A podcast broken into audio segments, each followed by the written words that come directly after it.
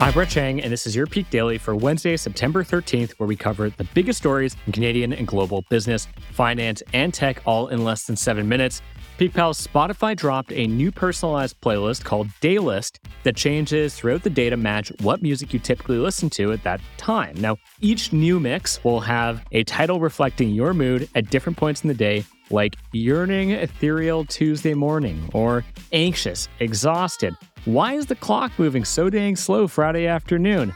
I need one which is wake up it's the morning and it needs to be heavy, intense stuff so I can get my day going. Otherwise, I'll just sleep. And so I need something like that. So they can do something that can help me wake up, I'm all in on this new Spotify idea. Now, Peak Pals, we got a great episode for you today. For our first story, new iPhone, new problems. For our second story, Ottawa ponders international student puzzle. And for our last story, Amazon goes green ish. For our first story, Apple held its latest product event yesterday, dubbed Wonderlust, to pitch shiny new toys they hope will help them navigate unusually choppy waters. The marquee release of the event was undoubtedly the iPhone 15. The two top of the line versions of Apple's latest phone, the Pro and Pro Max, have cutting edge features that Apple hopes will make them a must have even as smartphone sales slump. Aside from being Apple's most powerful smartphones ever, a phrase that now seems as old as time itself, the Pro and Pro Max 15 have titanium bodies instead of stainless steel ones, feature a new action button replacing the ringer switch. And for all you wearable heads out there, the company also rolled out new and improved makes of the Apple Watch and Apple Watch Ultra. This all matters because the product rollout comes at an important moment for the tech giant as it faces increased regulatory scrutiny and cracks in its relationship with China, its second largest market. Challenges that are reflected in its flagship product itself. The iPhone has dropped its longtime Lightning port to comply with the EU's Common Charger Directive, which makes the standard USB C port mandatory for a range of devices.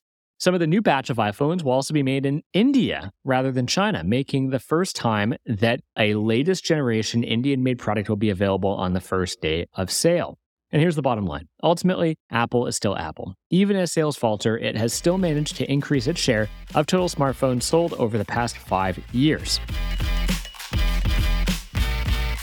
For our second story, the federal government is rolling up the welcome mat for international students and maybe sticking it in a storage bin for a while. Several federal cabinet ministers have floated options to reduce the number of international students at Canada's universities and colleges, part of an effort to do something about out of control housing costs. Around 807,000 international students studied at Canadian colleges and universities last year, up from 239,000 in 2011 the availability of student and rental housing in and around campuses has not increased proportionally, causing shortages and driving up prices. The situation has become bad enough that students at multiple colleges have been discovered sleeping on the street.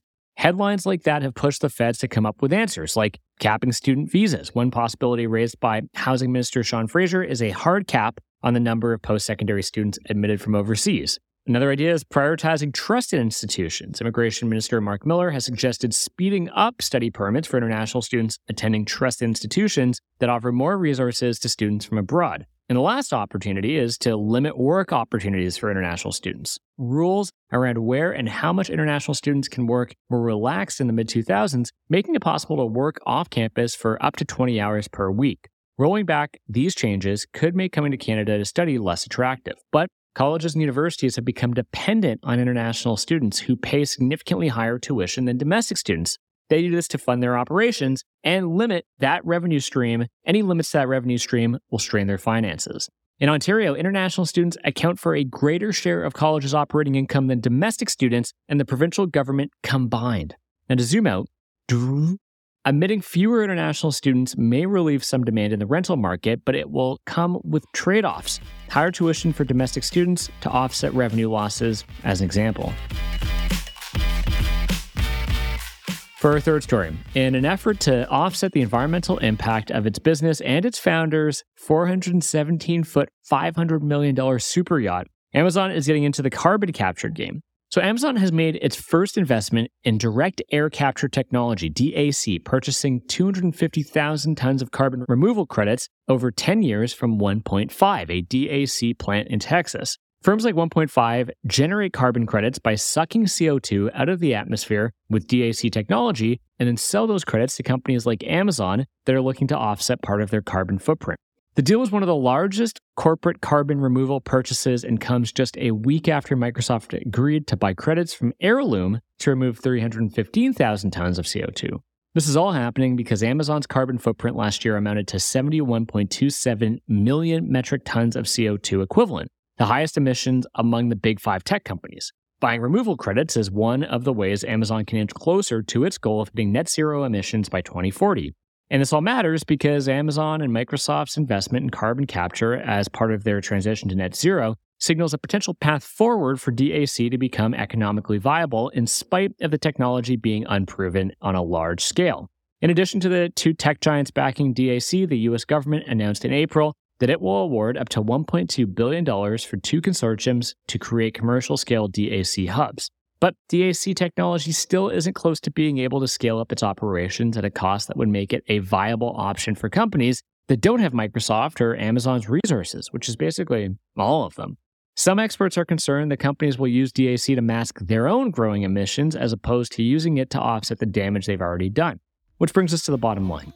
There will need to be a lot more investments like this for DAC to become a real solution in the fight against climate change, and even then, it's far from a guarantee. Peak Pals, thanks for making us the most listened to business news podcast in Canada. If you've got a second, why not follow this podcast on your app of choice and leave us a review? And if you want more Peak, make sure to subscribe to our daily newsletter at readthepeak.com. Thanks, Peak Pals, and have a great Wednesday.